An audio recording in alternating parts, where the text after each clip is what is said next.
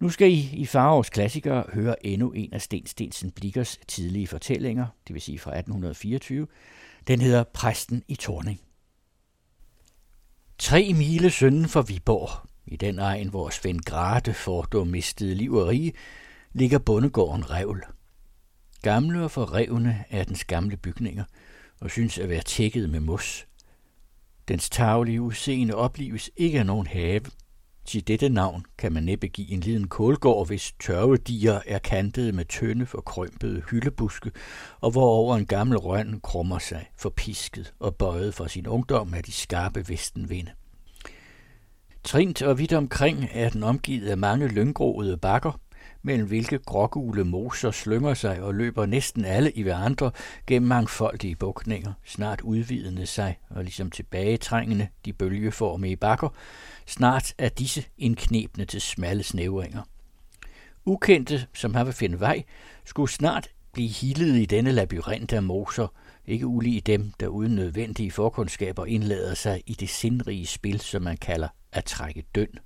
Og trække døn, fortæller noterne om bag i min udgave her, det er en tavleleg med at trække streger. Og så står der for øvrigt også her, at denne historie, altså præsten i Torning, er meget frit komponeret over den virkelige begivenhed af præsten Erik Sørensen i Torning i 1606 på åben gade i Viborg slog en adelsmand ihjel. Ja, ja, så ved vi det, men det betyder jo ikke så meget for vores historie. Først hen imod efteråret får denne mørke, ensformige egen et mere livligt udseende. I moserne løfter Erika tetralix sine blegrøde blomster, og bakkerne får et violet skær af den nu først udskydende lyng. Ikke frydeligere er her den levende natur. Brokfuglen sidder enlig på sin tue og gentager halve dage sine langtrukne, tungsindige fløjtetoner. Moselærken kvider svagt og sørgeligt fra postbusken, ørkens eneste træ. En enkelt urfugl, opjaget af en omluskende rev, virvler sig et stakke stykke bort, men falder snart igen og forsvinder i den tætte lyng. Og menneskelige beboere mindes man kun, når en hyrdedreng omringet af nogle vandtrævne får, visler på sin toskillingsfløjte. Ikke altid var disse banker så øde og nøgne.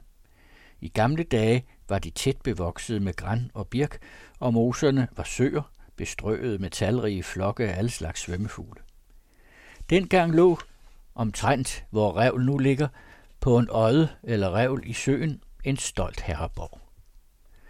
En frodig abilhave, og foran denne tvinde rader af høje graner, omgav og aldeles skjulte borgen til landsiden.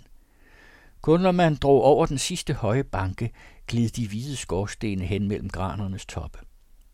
Til søsiden mod sønden stod borgen frit, og fra den modsatte bred så det ud, som om den hævede sig op af vandet.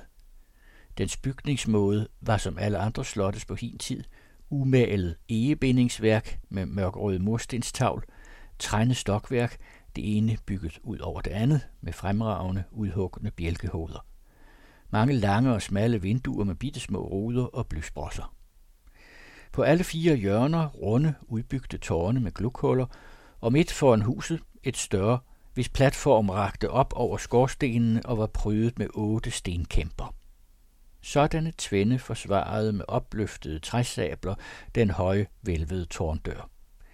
Bag ved borggården, mellem denne og ladegården, løb en dyb og bred grav, til dels bevokset med rør, og over den førte en vindebro. På hver side af broen stod firkantede stenpiller, og oven på disse sås liggende løver. Uden for ladegård og have var en ligedan grav med bro som borgens yderste befæstning. Mange år tilbage i tiden boede her den velbyrdige og manhaftige ridder Henrik Sandberg, gift med velbyrdige og dydsirede jomfru Mette Då. Deres ægteskab var velsignet med en eneste datter, navnlig Else, og at se hende velforsørget var forældrenes højeste ønske. Møderne plejer i dette tilfælde ej alene at ønske, men også at handle. Fru Mette var ikke mere uvirksom end andre mødre, men havde indledet så snille såvel som ærbare underhandlinger med den tabre og gode mand her Måns Munk til Avnsberg, at dagen til dennes søns Junker Jenses troløvelse med jomfru Else allerede var bestemt. Allerede var denne kommet, og på lidet nær vel forbi. Det forlovede par stod foran præsten, som han smykkede med vældige pibekraver, deres forældre, slægtninge og køndinge i en halvcirkel bag ved ham. Junkeren så stift og dristigt hen over præstens skulder, og jomfruen bly og beskeden ned til hans fødder. Han begyndte at tale. Hans stemme var mandig og fuldtonende. Uvilkårligt sammenlignede jomfruen den med hendes festemands tykke og pludrende og efter de tiders mode lispende male. Lønlig og hurtigt løftede hun sine øjne op til den mund, hvorfra disse velklingende toner udgik, og en anden sammenligning begyndte mellem den velaværdige mands ungdommelige skønne ansigt og junkerens mælkefjes. Over en høj, hvid og glat pande skilte sig et mørkebrunt hår og faldt i naturlige krøller på pibegraven. Sorte bryn vælvedes over brune fyre i øjne. Mellem den smalle underlæbe og den kægt opkastede overlæbe blinkede snehvide tænders perleræder, og derunder bevægede sig i talens iver et sirligt fipskæg. Lige så hurtigt trak sig pigens lange øjenhår ned over det rødmende ansigts mørkeblå, mat glimtende stjerner. Herr Søren var nødt til at se på den yndige festemø, men jo tigere han så, jo mere forvirret blev han, og dette forøgede igen hendes forvirring. Kort at fortælle, just som præsten havde begyndt en smule at væve for at få tid til igen at optage talens tabte tråd, blegnede jomfruen og begyndte at rave. Hun får ondt, råbte han, og derpå sejnede hun virkelig i den tililende moders arme. Om denne besvimelse rejste sig af angst over præstens forlegenhed eller med lidenhed med ham, om den var forstilt for at redde ham eller fri sig selv fra forbindelsen med junkeren, derom var meningerne delte, end skønt de måske snarere burde være forenet. Hvorom alting er, så blev der intet af forlovelsen nu, og da jomfru Else aldrig følte sig frisk nok, heller ikke siden – Hermed var Junker Jens slet ikke fornøjet, især da han havde en dunkel anelse om årsagen til denne bortrykkelse hans ønskers mål. Nogle tid efter hentede sig, at han og præsten traf sammen i Viborg på et offentligt sted, hvor også andre adelsmænd og officerer var til stede. Ophidset af vin og hemmelig ærgelse, begyndte junkeren at stikke på præsten og hans tales sønderlige islet. Længe firede denne af med kulde og temmelig sagtmodighed. Dette gjorde modstanderen dristigere og grovere, Herr Junker, sagde hin om side opbragt, I stoler på den kjole, jeg bærer, og som I vel ved hindrer mig i at lære eders skikkelighed. Ja, I stoler selv på eders kjole, svarede junkeren, fordi den giver eder lov til at være poltron. Det er der råd for, råbte præsten, i det han trak kjolen af. Der ligger præsten, og her står manden. Har I endnu lyst, så kom an, junker Jens. Jeg har ingen af de gode venner, som vil låne mig sin kår. En officer gav ham sin og tilbød sig at være sekundant. En anden trådte over på Junkerens side, og alle fire red ud på heden, sønden for byen. Herr Søren havde sin studenterdag været kald for sin kåre, og flere gange ved tyske universiteter lært kode bursche og mores. Lært kode studenter ordentlig optræden. Han var Junkerens mand såvel. Denne blev jo længere, jo mere ophidset over modstanderens kulde og sikre parering, han gjorde et forgæves udfald efter det andet. Hans kåre gled bestandig ud forbi den færdige fjende, i hvis vold hans stedse befandt sig, men som edelmodigen skånte ham. Der forenede han al sin kunst og kraft i tre hurtige på hinanden følgende dobbeltfinder, hvor udfaldet blev, at han selv regnede sit bryst i kontrapartens kåre. Hans fald gjorde ende på tekampen. Såret forekom sekundanterne så betænkeligt, at de rådede præsten til at sætte sig på sin hest og flygte. Dette gjorde han. Nåede inden times forløb sit hjem, samlede i en skynding sine penge og de nødvendigste klæder og kastede sig på en anden lige så rask hest. Bespændt af frygt, anger og uvidshed, lod han stå ud af sønnen til. Hans vej faldt forbi revl, solen var ved at gå ned, og de høje graner udbredte allerede en dæmring over gård og have.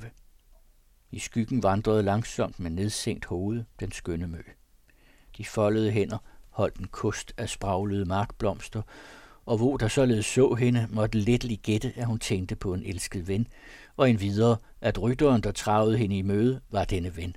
Til så snart hun så ham, tabte hun blomsterne af sine hænder og bøjede længere ind i alene. Farvel, edle jomfru, sagde han, uden at stanse hesten.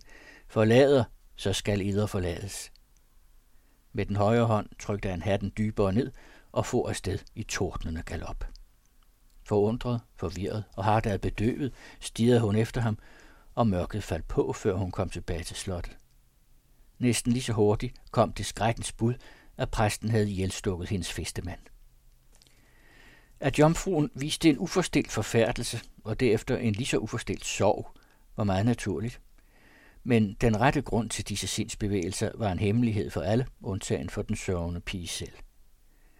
Da i midlertid forældrene tænkte, at sorgen galt Junker Jens, måtte de ej alene bille i denne, men også hendes hårdnakkede væring ved at indgå nogen anden forbindelse. Således henrendt et par år, under hvis forløb fru Mette forlod det timelige, just som hun var i begreb med anden gang at bortgive datterens hånd. Herved beholdt denne sin frihed, til faren pålagde aldrig noget menneske tvang, når han kun selv uforstyrret måtte fiske og jage. Men desværre blev begge dele ham forment. Krigstrompeten kaldte ham for landlig ro og glæde til kamp mod Sveriges krigere. Han måtte forlade sin kære datter som højst befalende på slottet, efter han forgæves havde foreslået hende at begive sig til den gamle farbror her Tyge på Kærsholm. Sandt at sige anede ingen af dem krigens ulykkelige vending. De aldrig før havde Sandbergernes gamle herreborg set en bevæbnet svensker.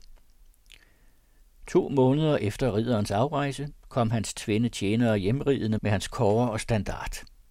Begge var omvundne med sort flor og forkyndte den gave danske mands hederlige død i uheldig kamp med Danmarks sejrende fjender. Disse var indtrængte over landets grænser og drog hver dag nærmere og nærmere. Endelig vejede den første fjendtlige fane over Grate Hede, og en rytterhåb drog i blinkende kyrasser ind på revl. Anføreren var en mand til årene at råt og vildt udvortes, hvis første øjekast satte skræk i alle på gården, kun ikke i dens jomfruelige herskerinde. Med rolig værdighed gik hun kyrasseren i møde og tilbød ham alt, hvad huset formåede at spise og drikkevarer til ham og hans folk, og udbad sig en sauvegarde, det vil sige en livvagt. Den skal I få, min vakre flikka, svarede han, når I så vil skænke vel. Lad os allerførst bese vinkælderen. Som sagt så gjort, han besøgte vintønderne så vel, både den første og alle de andre dage, at efter en måneds forløb tømte han med sine rytteres hjælp den sidste. Og hermed var også hans høflighed og gode lune forbi. Sovgarden måtte betales hver dag med rede penge.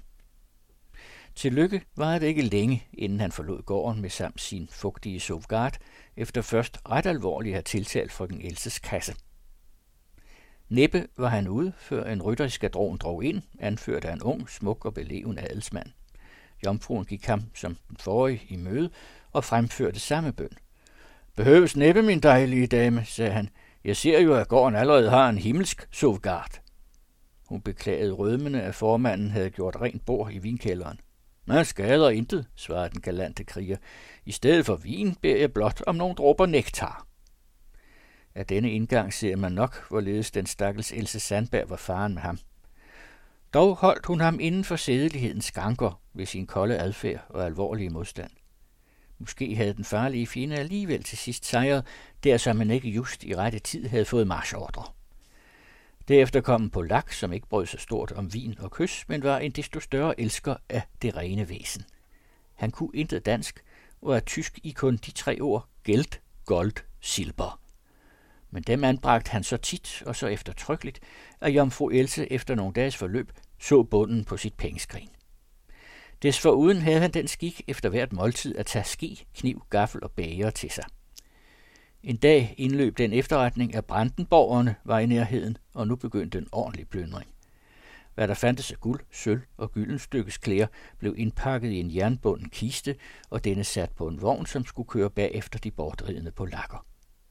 Næppe var den kommet op på bakken østen for gården og søen, før Brandenborgerne for ned ad den vestre bakke.